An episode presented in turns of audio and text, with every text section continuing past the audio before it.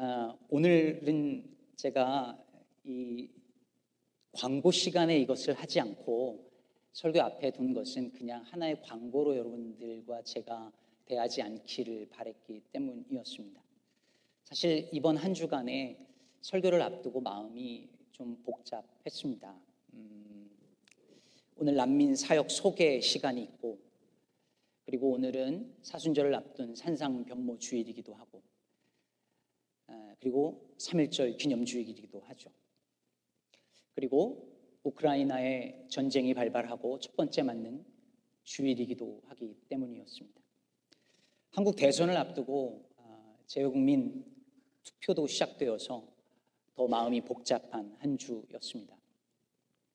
그리고 아, 주변의 아픈 분들, 특별히 투병하고 있는 성도를 보면서 마음이 아픈데 제가 할 수 있는 일들이 없다는 그 무력감이 힘들게도 했습니다. 주보에 소개한 것처럼 시인의 용도를 물었던 그 시인처럼 목사의 용도는 이런 아픈 현실과 아픈 성도와 이웃들이 있는 속에서 그리스도인의 용도는 무엇인가 고민할 수밖에 없었습니다. 그렇게 복잡한 마음으로 한 주간을 보내다가 룻기의 한 장면에 마음이 머물렀습니다.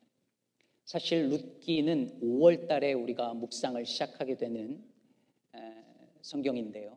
미리 한 장면을 먼저 살펴보고자 합니다. 우리가 잘 아는 장면이죠. 보아스와 룻이 만나서 대화를 하는 장면이 오늘 등장합니다. 룻은 난민은 아니었지만 남편이 죽은 후에 모압 땅에서 낯선 땅 유대로, 유대 땅으로 이주해온 이주민 여성이자 과부였습니다. 당시 사회적 기준으로 보면 사회적 약자 중에 약자였지요. 그런데 그런 루색에 오늘 보아스가 보여주는 그 이 호의는 이 친절함은 정말 놀라울 정도입니다. 룻기를 아시는 분들은 기억하실 텐데요. 룻이 이제 와서 생계를 꾸리기 위해서 이삭을 주우려고 갔다가 우연히 보아스의 밭에 이르게 되지요. 근데 여러분 생각해 보시죠. 본문엔 나타나지 않지만 룻은 거기서 이삭을 주우면서 계속해서 불안하고 두려웠을 거예요. 왜 그럴까요? 여러분 서류 미비 이민자들 혹은 이주 노동자들, 비정규직 노동자들은 금방 알 수 있습니다. 왜요? 그들은 늘 불안합니다. 늘 두렵습니다. 언제 쫓겨날지 모르고 언제 무슨 일이 일어날지 모르니까요. 루스에게 가라고 하면 갈 수밖에 없는 처지에서 이삭을 죽고 있었으니 불안했을 것입니다. 그런데 8절에 보니까 보아스가 루스에게 이렇게 말합니다. 이삭을 주우려고 다른 밭으로 가지 마시오. 여기를 떠나지 말고 우리 밭에서 일하는 여자들을 바싹 따라다니도록 하시오. 힘들게 다른 곳 찾아다니지 말고 절대 쫓아내지 않을 테니까 여기서 여기서 머물라는 것입니다. 정식으로 일하게 해준 거죠. 얼마나 마음이 놓였을까요? 이것만이 아닙니다. 구절 중간에 보니까 보아스가 루스에게 이렇게 말합니다. 젊은 남자 일꾼들에게는 덱을 건드리지 말라고 단단히 일러 두겠소. 여러분 여기서 건드린다는 말이 무슨 뜻일까요? 네, 상상하는 그대로입니다. 남자들이 추근덕, 추근덕거리거나 성적으로 위협하는 행위를 말하는 것이죠. 이주민 여성입니다. 남편도 없으니 보호막이 없습니다. 그런데 밭에서 일을 하고 있어요. 여러분 그 당시에 이런 여성이 남성들에 의해서 위협당할 가능성이 얼마나 높았는지 모릅니다. 그래서 보아스가 미리 얘기하는 거예요. 당신을 건드리지 못하도록 내가 이야기를 해놨다. 얼마나 든든합니까? 보아스의 룻을 향한 친절은 여기서 끝나지 않습니다. 9절 후반부에 보면 목이 마르거든 주저하지 말고 물단지에 가서 젊은 남자 일꾼들이 길러다가 둔 물을 마시도록 하시오. 저는요, 이 부분이 참 감동적이에요. 생각해 보세요. 이방 여인이 낯선 땅에 와가지고 이삭을 줍는데 얼마나 눈치가 보이겠어요. 물 달라는 소리가 쉽게 떨어지지 않습니다.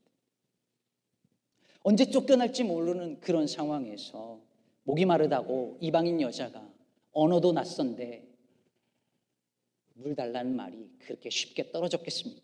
그런데 보아스가 미리 조치해 놓고 얼마든지 와서 먹으라는 거예요.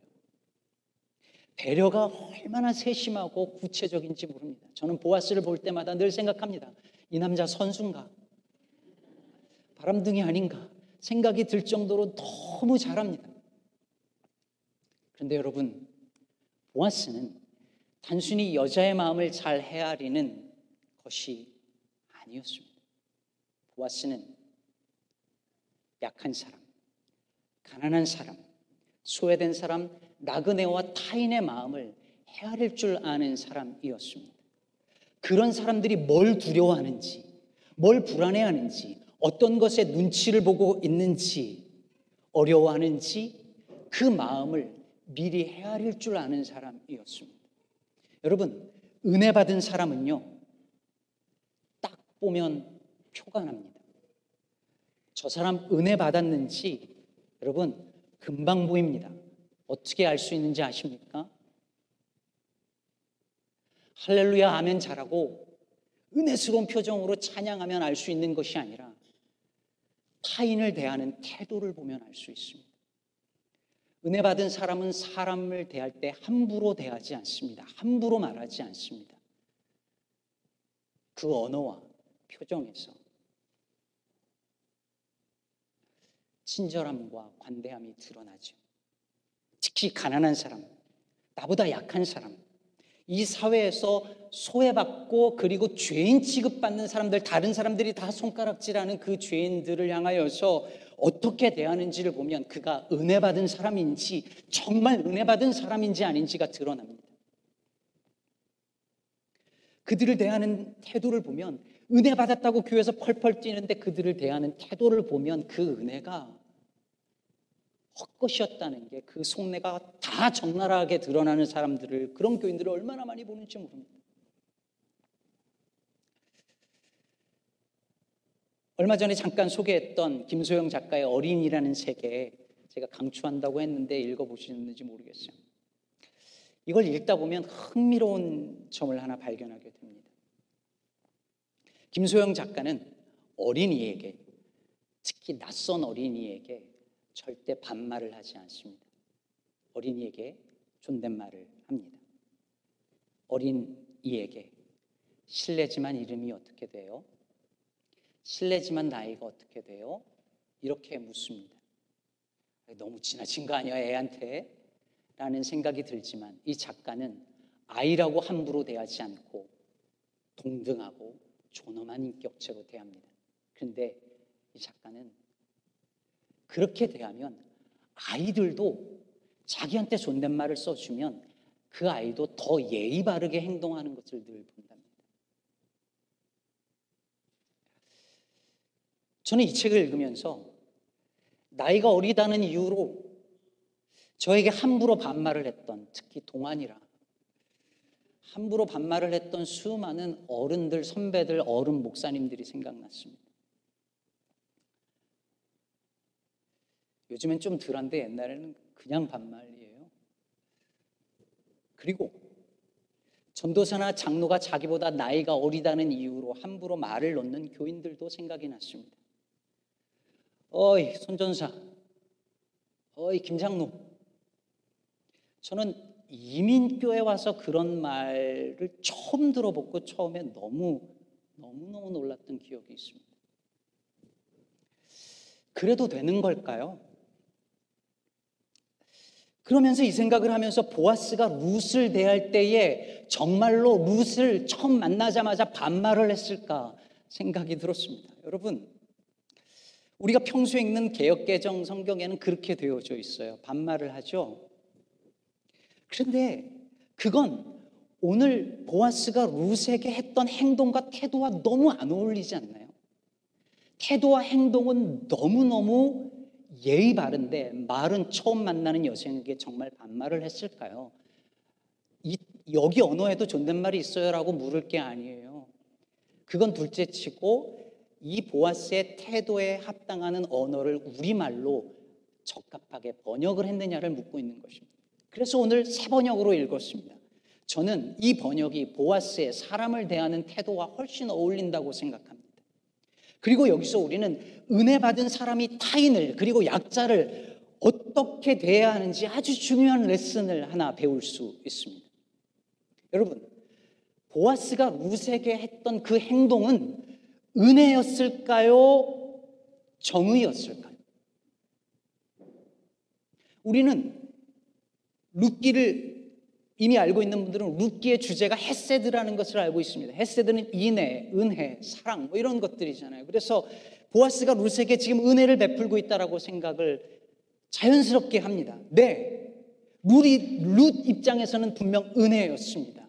아니 나 같은 이방 여자에게 어떻게 이런 은혜를 베푸시냐고 놀랐으니까요. 근데 여러분 룻 입장에서는 은혜를 받은 것이었지만 보아스 입장에서는 은혜를 베푸는 것이 아니라 정의를 행한 것이었습니다. 어째서 그럴까요? 여러분 레위기 19장 9절에 보면 오늘 룻이 지금 하고 있는 이삭 죽기에 대한 율법 규정이 나옵니다. 너희가 너희의 땅에서 곡식을 거둘 때 너는 밭 모퉁이까지 다 거두지 말고 내 떨어진 이삭도 줍지 말며 어떻게 하라고요? 가난한 자들과 거류민들을 위하여서 버려두라고 명령하고 있습니다. 여러분 성경은 이것을 그냥 자선이나 구제의 차원으로 말하지 않고 있습니다. 이건 정의의 문제였습니다. 그러니까 보아스가 루세게 한 행동은 분명 정의의 행동이었습니다. 뿐만이 아닙니다. 12절에 보면 보아스가 룻을 위해서 축복을 하는데요. 이렇게 말합니다. 대기한 일은 주님께서 갚아주실 것이요. 이제 대기 주 이스라엘의 하나님의 날개 밑으로 보호를 받으러 왔으니 그분께서 대개게 넉넉히 갚아주실 것이요. 여러분 이 기도 속에 이 축복의 말 속에 정의가 담겨져 있습니다. 왜냐하면 정의는 히브리어로 미시파트라고 하는데 미시파트는 무슨 뜻이냐면 인간을 공평하게 차별 없이 대한다는 뜻이 담긴 단어입니다. 잘못을 하든 선한 일을 하든 부자이든 가난한 자이든 공평하게 판결을 내리고 행한 대로 보응하는 것이 미시파트입니다. 그러니까 보아스가 여호와께서 대기한 일에 대해서 주님께서 갚아주실 것이라고 하면서 축복한 이것은 이방 여자라고 해서 선한 일을 하고도 무시당하고 차별당하는 일이 없어야 한다라고 말한 것이죠.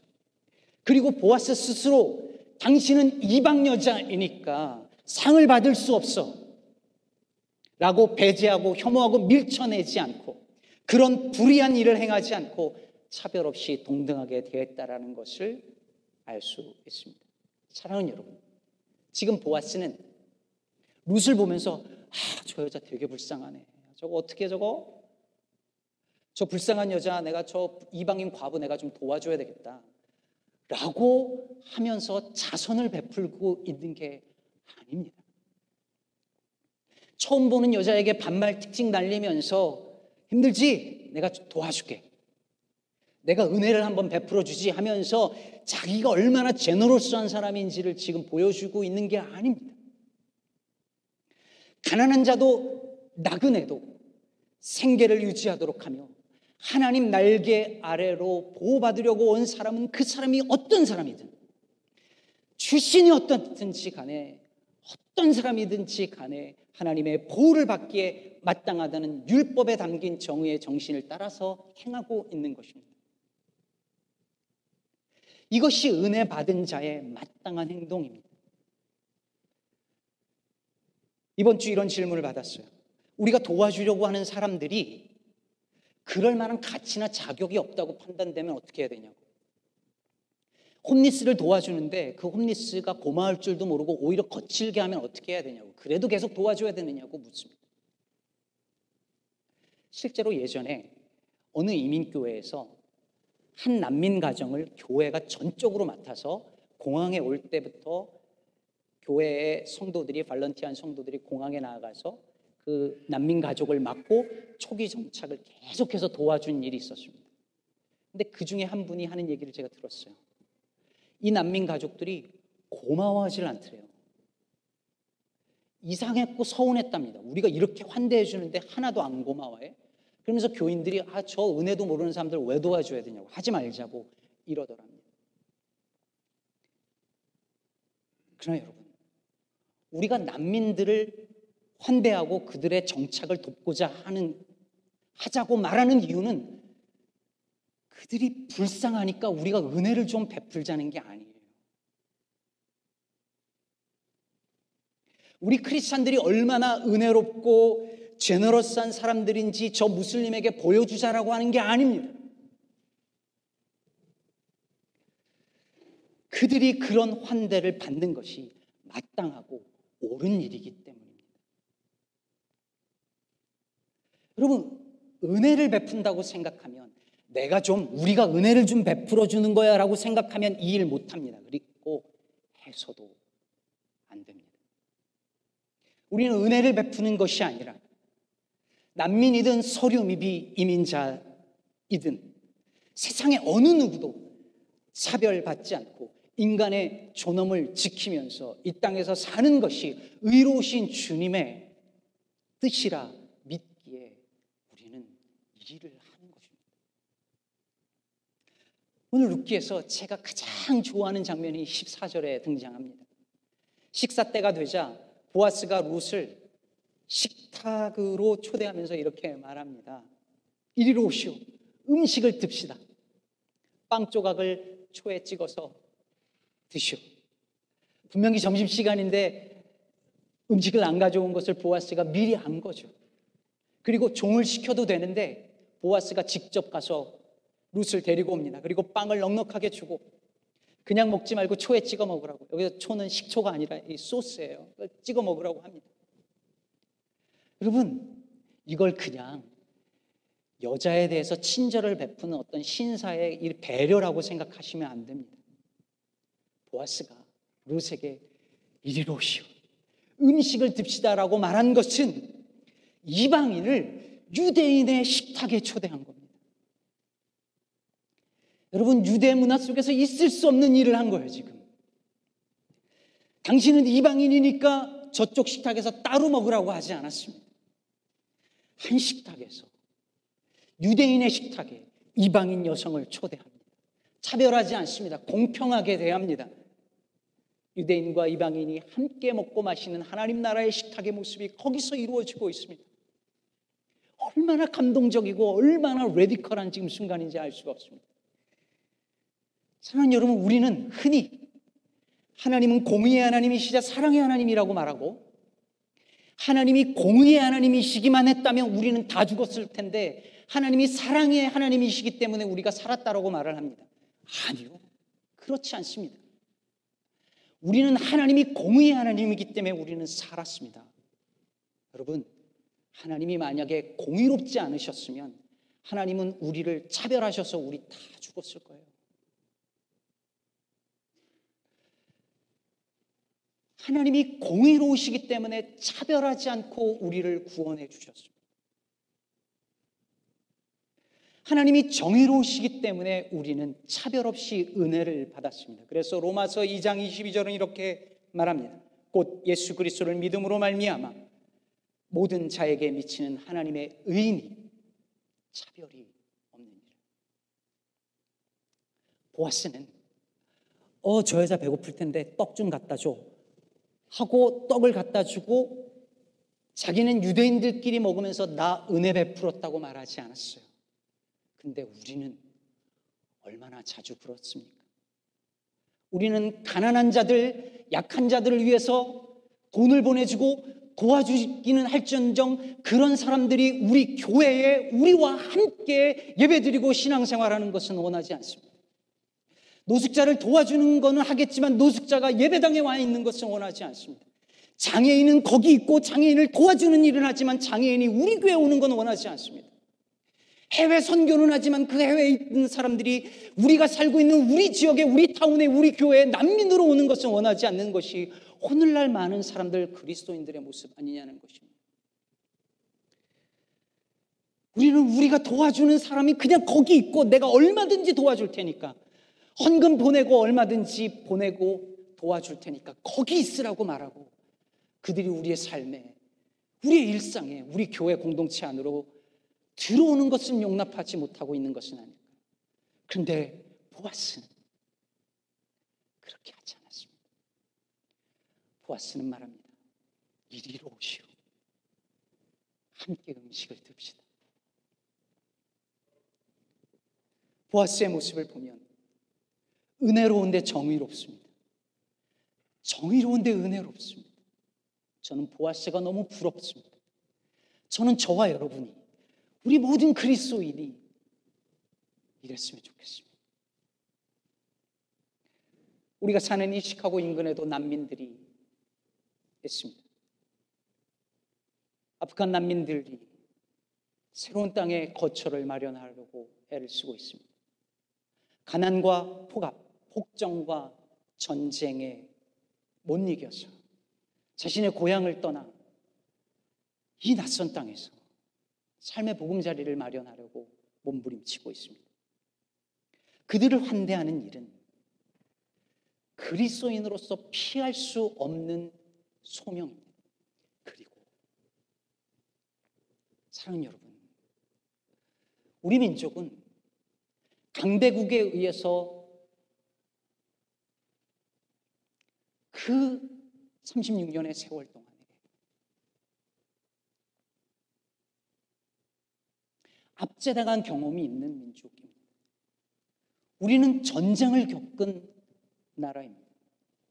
그런데 전쟁으로 강대국의 희생이 되고 그리고 난민이 된 그들을 돕지 않는다면 코리안 아메리칸으로서 크리스찬으로서 하나님은 반드시 이 일에 대한 책임을 물으실 것입니다. 저는 그렇게 생각합니다.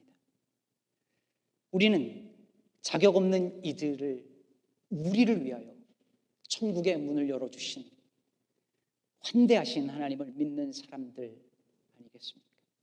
그렇다면 우리는 그들을 향하여 보아스가 했던 그 말을 해야 함이 마땅합니다. 이리로 오시오. 함께 음식을 듭시다. 말씀 맺겠습니다. 우크라이나에서 일어난 전쟁을 보며 마음이 무겁고 아픕니다. 탐욕스러운 강대국이 자국의 이득권, 기득권과 이익을 위해서 약소국을 침공하는 이 야만스러운 일들이 21세기 우리가 살고 있는 이 시대 속에 일어났습니다. 그리고 미국을 비롯한 수많은 주변 국가들은 지금도 이것이 우리나라의 어떤 이득과 또 불이익을 가져줄다 줄지 계산기를 두들기고 있습니다.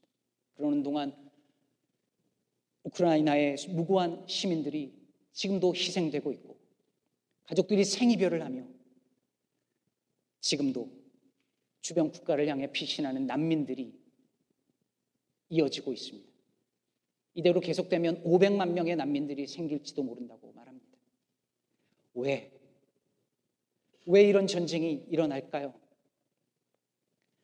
한 식탁에 둘러앉아 먹고 마시기를 거절하기 때문입니다. 식탁을 독점하려 하기 때문입니다. 그러므로 이 탐욕과 야만의 시대를 이겨내는 길은 다른 곳에 있지 않습니다. 우리 곁에 다가온 사람들을 밀쳐내지 않고 환대하는 것입니다. 더불어 사랑하는 것입니다. 서로 초대하여 음식을 먹는 것입니다. 하나님 나라의 식탁을 만들어내는 일입니다. 사랑하는 여러분, 우리 이 말을 자주 하며 사십시다. 이리로 오시오. 음식을 드십시다. 여러분, 제발 혼자만 먹지 말고 좀 초대해서 같이 드십시오. 요즘 코로나 어렵다, 어렵다 하지만 우리의 삶에 좀 그랬으면 좋겠습니다. 저도 좀 불러주시고 그리고 아는 사람 만이 아니라 친한 사람끼리끼리만 아니라 이웃들을 낯선 이들을 초대해서 함께 그 하나님 나라의 식탁을 만들어 가면서 이리로 오시오 함께 드십시다 하는 이 말들이 우리 사회 전반 전반에서 곳곳에서 울려 퍼질 때에 이 땅에 미움과 전쟁이 그치고 샬롬의 하나님의 나라가 도래할 줄로 믿습니다. 이를 위하여서 헌신하는 그래서 세상을 이롭게 하고 교회를 새롭게 하는 우리 시카고 기쁨의 교회 되기를 우리 주 예수 그리스도의 이름으로 축복합니다.